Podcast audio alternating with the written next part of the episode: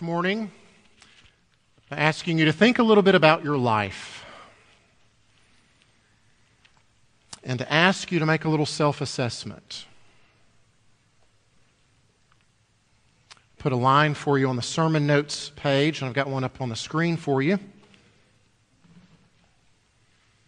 Consider it a continuum of goodness and badness. Very best person all the way on the left, and the very worst all the way on the right. And on a continuum like this, where would you place yourself? If you had to little, make a little mark on the line and say, Here is John Mark. Maybe as you think about that, it would be helpful to, to put some other types of people on that line to maybe help you know where to put yourself. Like, where on the line would you put a murderer or an adulterer? Where else might you put on that line someone who cheats on their taxes? Where on the line would someone who breaks the speed limit go?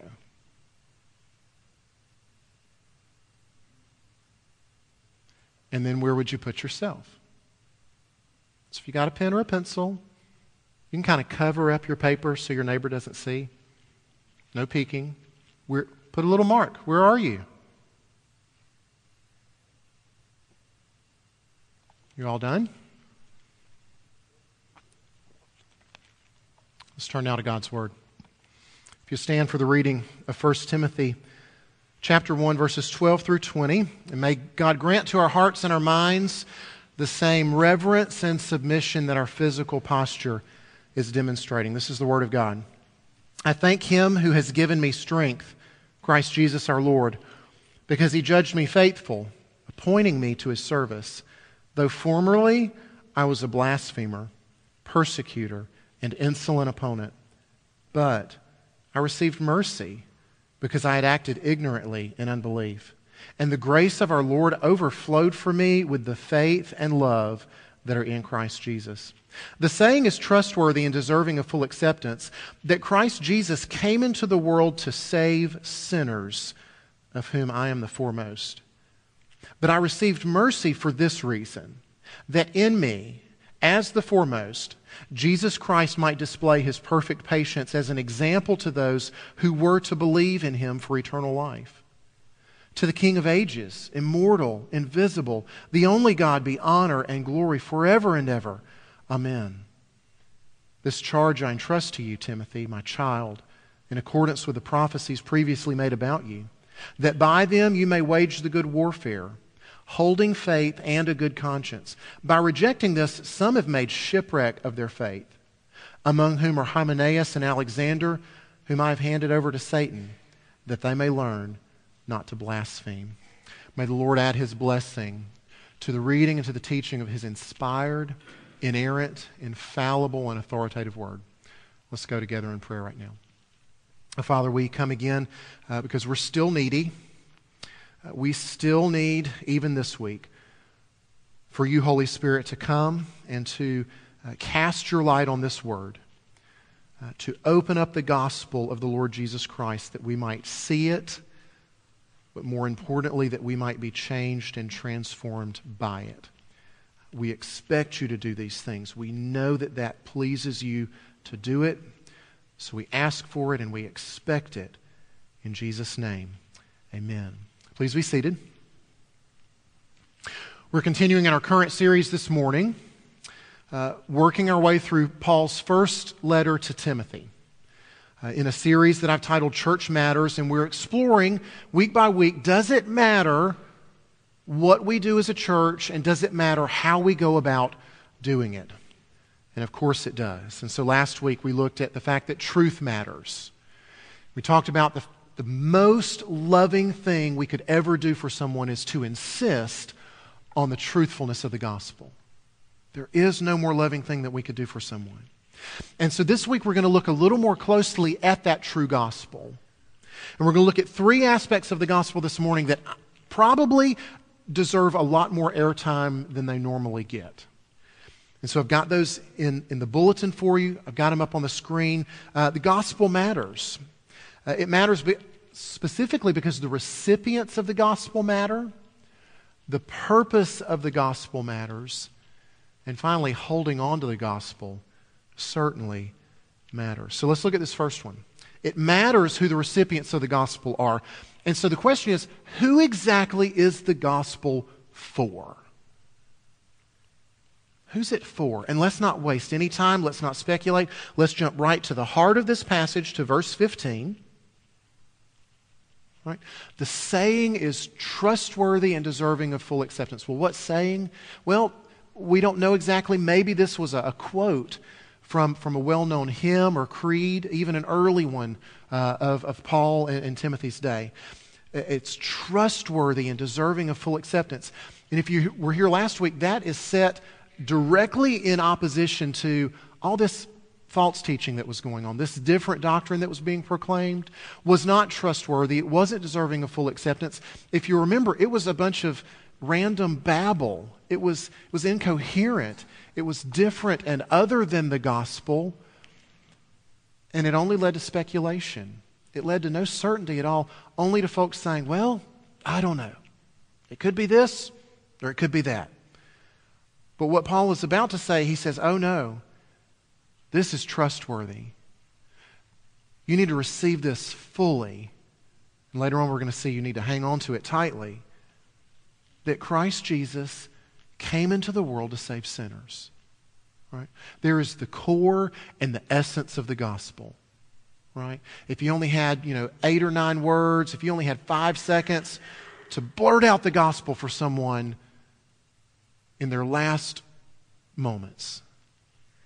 Jesus Christ came into the world to save sinners. That's the core of the gospel. And so we see here there's only one type of recipient for the gospel sinners. That's it. That's the only way that you can be a qualified recipient of the gospel is to be a sinner. Now, what Paul does with this is interesting to me. So, we need to always keep the context in mind when we're studying God's Word. And so, the context here of this letter is Paul's got some folks in this church that he previously ministered at, the church at Ephesus, who were teaching a different doctrine from the gospel. And so he's charged Timothy. He said, Timothy, you've got to stay here and you've got to fix this.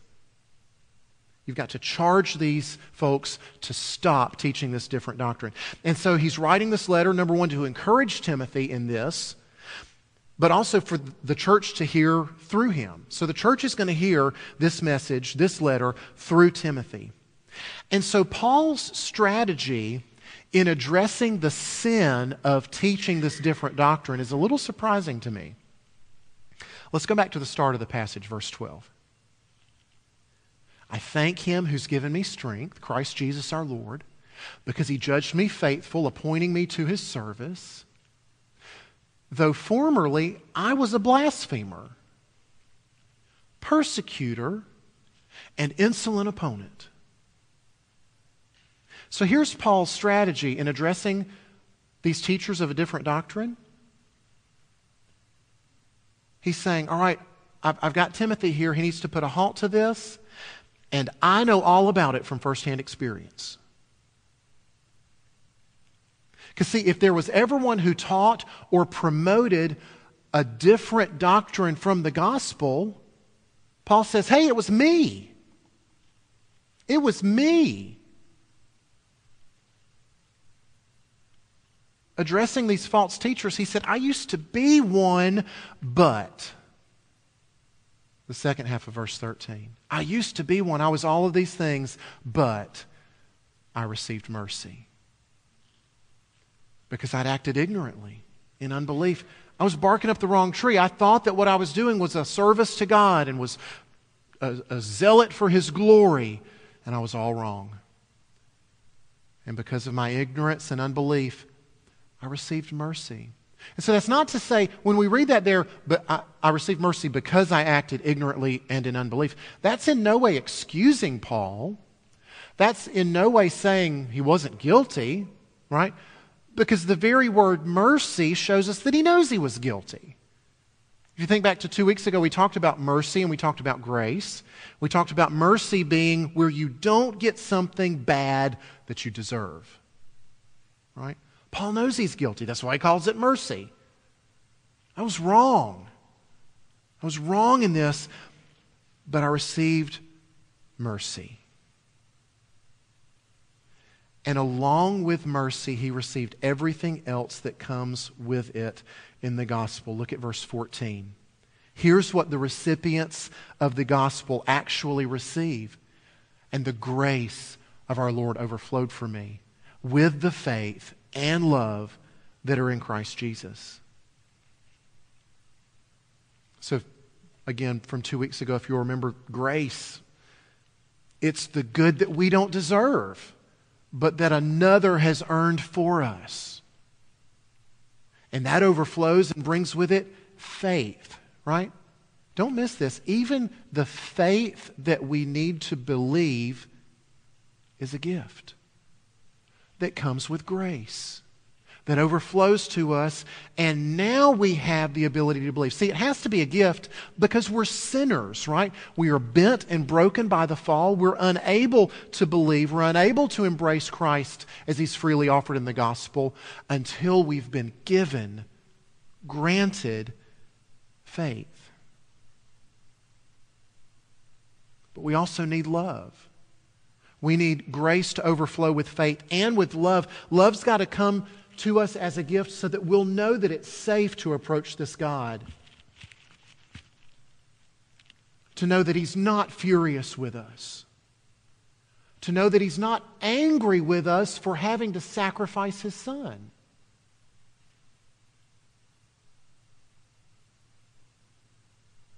Think about that for a minute. Why did he give us his son? John 3:16. Right? Why did he give his son? For he so loved the world. He's not angry. He loves you. That's why he did it. And so we need grace to overflow and bring with it faith and to bring with it love. And so let me recap where we are thus far because we're about to go a little bit deeper. Okay? Paul's saying, all right, hey, false teachers, I'm leaving my boy Timothy here to deal with y'all. Right? But you should know I used to be one too. So know where you're coming from. But I received mercy, right? It's there for you too, because the gospel, after all, is for sinners. Now look back at verse 15. The saying is trustworthy deserving of full acceptance, that Christ Jesus came into the world to save sinners, of whom I am the foremost. Paul says, I'm the foremost sinner. I'm the worst. I'm the chief sinner. Not just I was, I am. So, so did we read that right? This is Paul, after all, that we're talking about. So you mean to tell me that Paul has compared himself to every other person out there and has come to the conclusion that he's the worst? No, that's not what I'm telling you at all. Paul did not arrive at this conclusion by comparing himself to every other person out there. He arrived at this conclusion by comparing himself to a holy and righteous God. That's the only point of comparison that we can have in this thing. And for Paul, that was enough for him to come to the realization and the conclusion oh, yeah, I'm the foremost.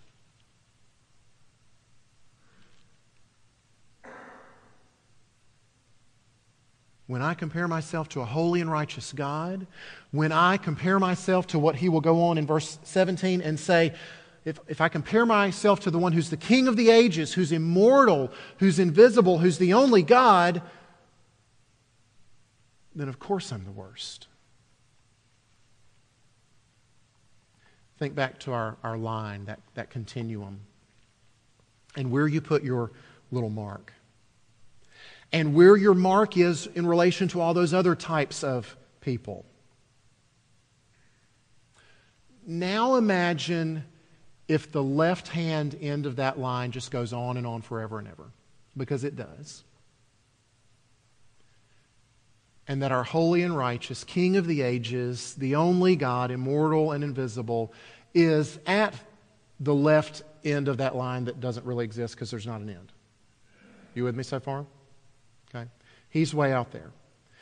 Now come back to our end of the line because I'm sure that you were humble and placed yourself somewhere toward the right hand end of that line.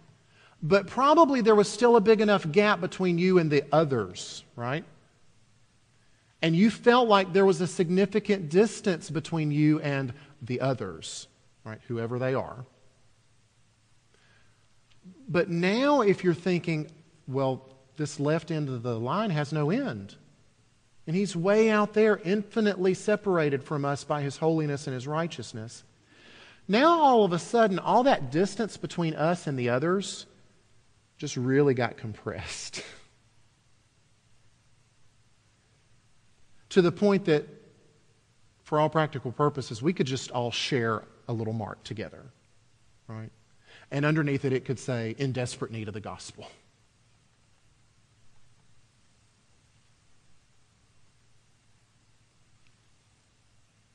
Now, here's the other thing that's interesting to me about Paul's self assessment that he's the foremost sinner is that he didn't always view himself this way, even as a Christian. Even as a follower of Christ, he didn't always view himself this way. Over the, the, the course of his following Christ, he makes quite a progression. I guess you would more accurately call it a regression.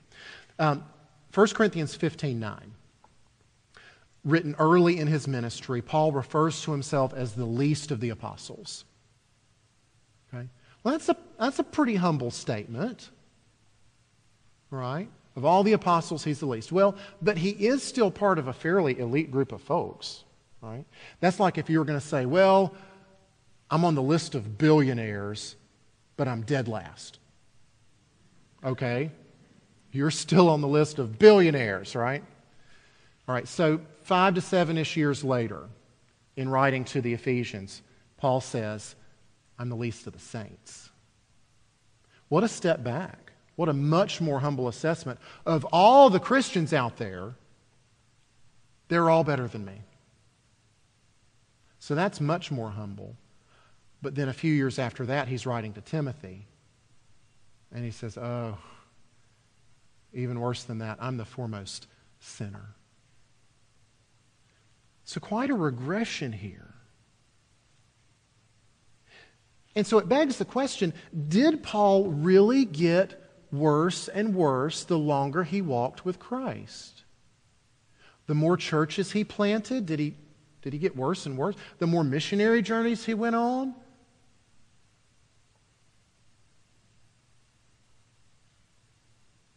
Let me show you this diagram on the next page. It, like anything good I'll show you, is not mine. Um, probably this originated with a guy named Jack Miller. Uh, World Harvest Mission, which is now Serge, has the copyright on this. Um, and this has been very helpful for me. Um, you, so you've got these two lines, these two arrows extending out from that point. You've got the top arrow uh, reflecting a growing awareness of God's holiness. And the bottom arrow extending downward from that point is a growing awareness of our flesh and our sinfulness. How bent and broken we are. And so that point there, just to the left of center, if you can see it, says conversion. So that's the point at which those two concepts first met for us that God is holy and we're not. And that's a problem and so that point of conversion is where we were brought and led by the Spirit to see that Christ, offered in the gospel as sacrifice and substitute, is the only remedy for that problem. The only remedy for the disparity between God's holiness and our sinfulness. And so that's the starting point of the Christian life. And so time marches on from left to right the further you go in this little diagram. And your awareness continues to grow over time, both of God's holiness as you get to know Him more and more, as you experience Him in His Word, you begin to see more and more just how holy He is. But another awareness grows alongside of it the whiter and brighter the light of His holiness, the more revealing it is for us to see just how dirty and needy we are. And so the gap between those two gets bigger and bigger. And that's why the cross then gets bigger and bigger and bigger. Because, see, we knew back at the point of conversion that what Jesus did for us, well, it's a big deal. But the further along we go, we realize more and more and more just what that was that Christ had to accomplish on our behalf. And that cross gets bigger and bigger and bigger because it's got a wider and wider gap that it has to, to cross and to cover. See, it's not that God gets more holy with time. That's not possible. And it's not necessarily the case that we get more sinful with time the longer we walk with the Lord. But what happens is our perception catches up with reality. That's what's going on as that gap increases. Our perception is catching up with reality, and that's what happened for Paul over the course of his life. He didn't actually get worse but his knowledge of who God really is and how bad he had been the whole time becomes more and more clear. And that's how Paul, nearing the end of his life, could say, and it's not false humility, he could say and believe, I'm the worst. I'm just the worst. And, and see, that's why the recipients of the gospel matter.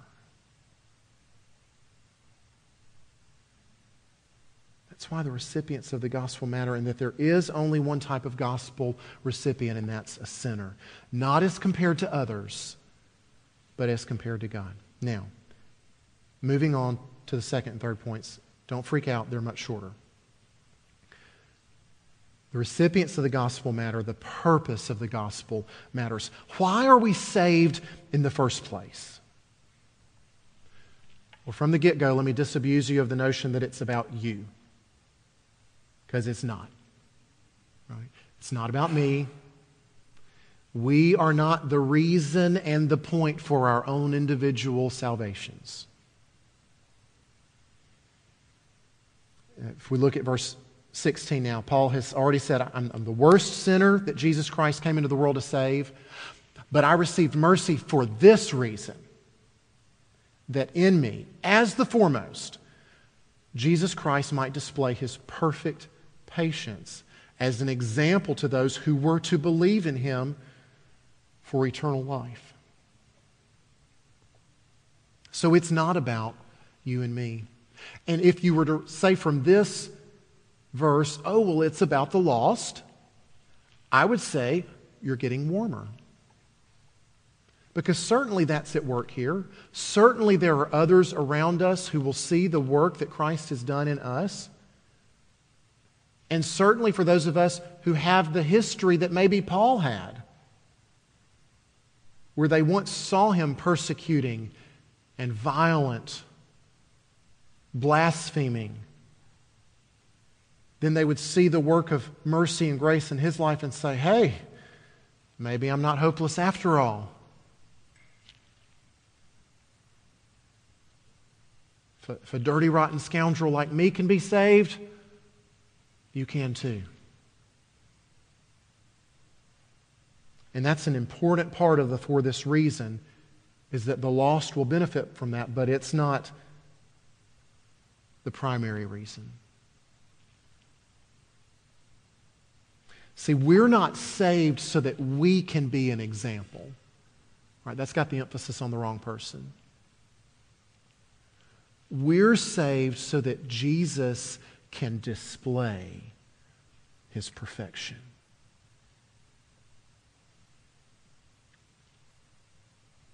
that's not a small difference. God's glory is ultimate in this thing.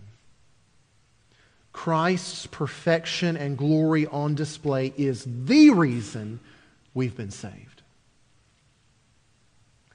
And it should lead us to the praise of his glorious grace. That's how this whole thing was designed. We saw it a little bit last week in, in, in verse 11, where, where, Paul's talking about this wonderful marriage of, of gospel and law and how they work together. And he says it's in accord with the glorious gospel of the blessed God. And Paul's about to go on in verse 17, and I think that's the next slide. He's, he's, he's consumed by this. He's been thinking about the gospel and about receiving this mercy and grace and faith and love, and he ends up in an outburst of praise to the King of the ages immortal, invisible, the only God, be honor and glory forever and ever. That's the point. That's the purpose. That's why we've been saved. The purpose of the gospel certainly matters. Now, finally, holding on to the gospel matters. Right? So, does it matter what I do with the gospel once I become a recipient of it? let's go, go to verse 18 because uh, Paul's getting back down to business. It's almost as if he got a little distracted and a little carried away talking about this glorious gospel. And so he's refocusing here in verse 18 back to Timothy, back to the work that he's got to do. He needs to pump him up, he needs to encourage him. And so he says, This charge I entrust to you, Timothy. Remember, you're my child, you're my spiritual offspring. In accordance with the prophecies previously made about you, right? So, so probably that has to do with, with the church coming around Timothy and affirming his calling and his gifting and saying, yes, you've been, God's gifted you for this. God has called you for this, right? That's what we do when we ordain someone, is the church surrounds a man and says, we see your gifts. We sense God's calling on your life. Now go do it, right? That by them you may wage the good warfare. Right. so what exactly is the good warfare? Fortunately, verse 19 tells us. Right? The good warfare is holding faith and a good conscience. I want to unpack those for just a moment. Think about these two holding faith and a good conscience.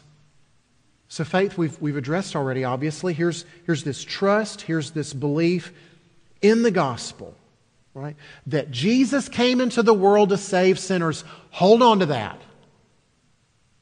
Hold on to it tightly, cling to it. Keep trusting, keep resting, keep believing in that.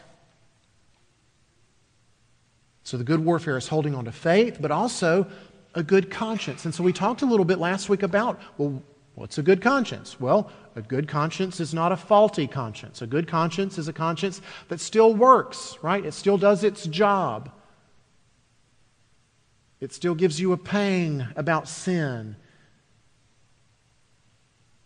It still gives you a little check that you, uh, this isn't right.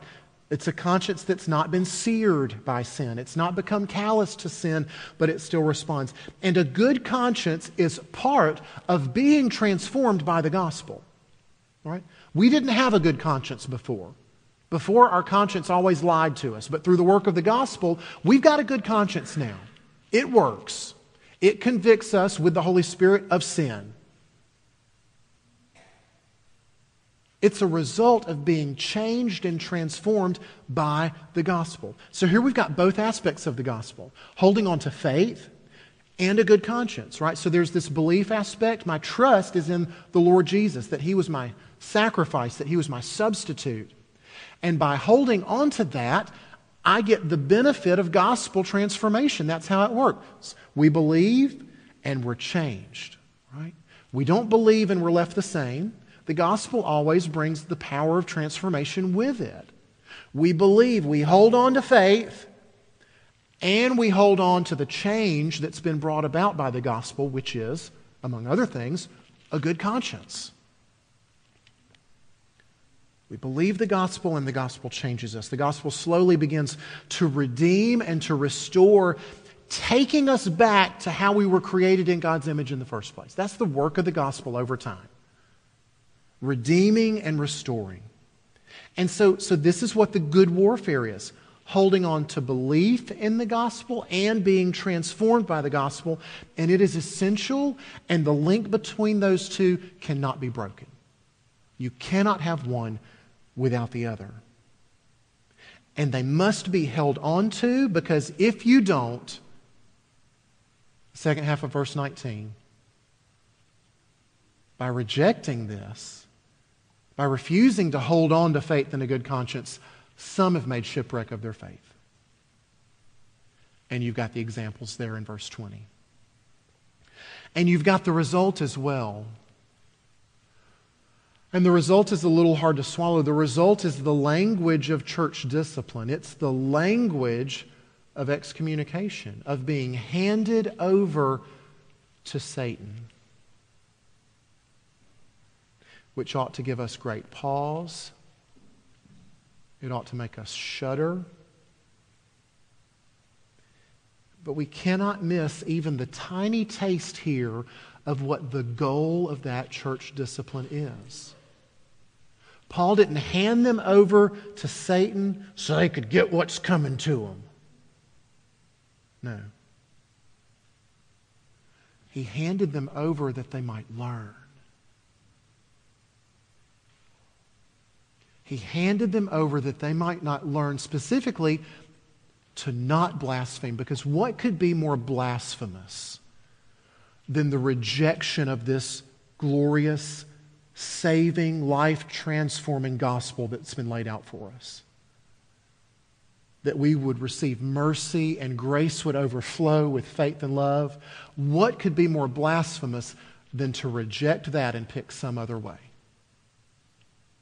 And so Paul hands them over that they might learn.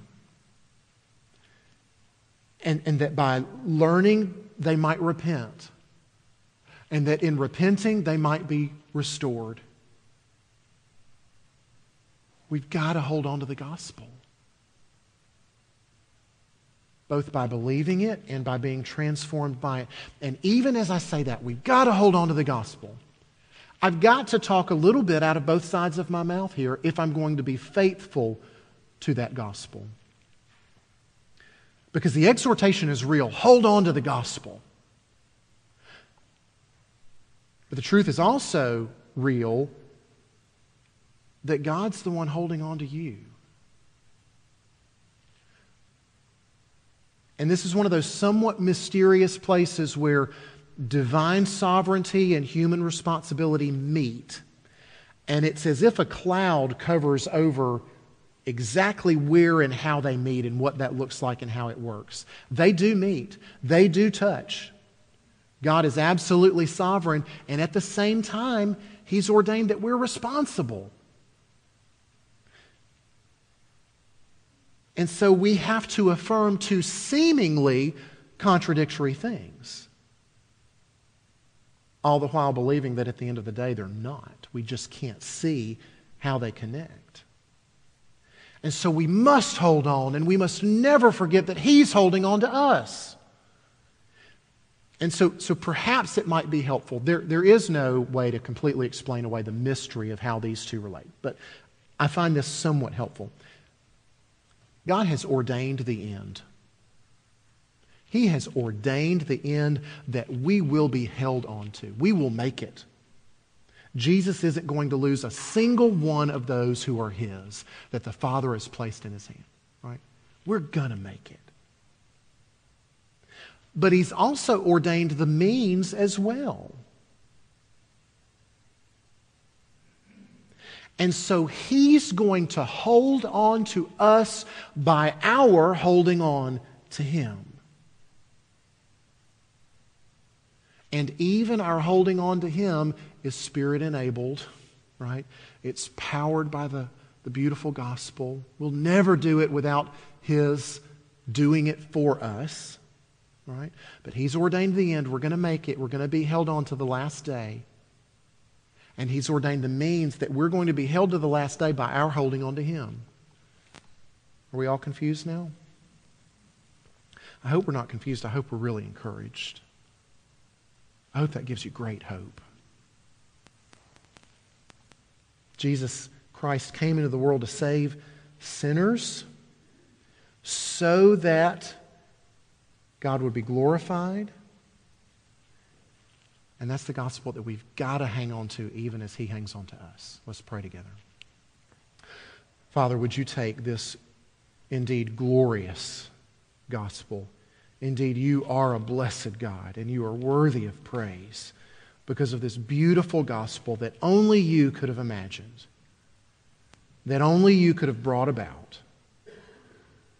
Would you take it and would you make it real?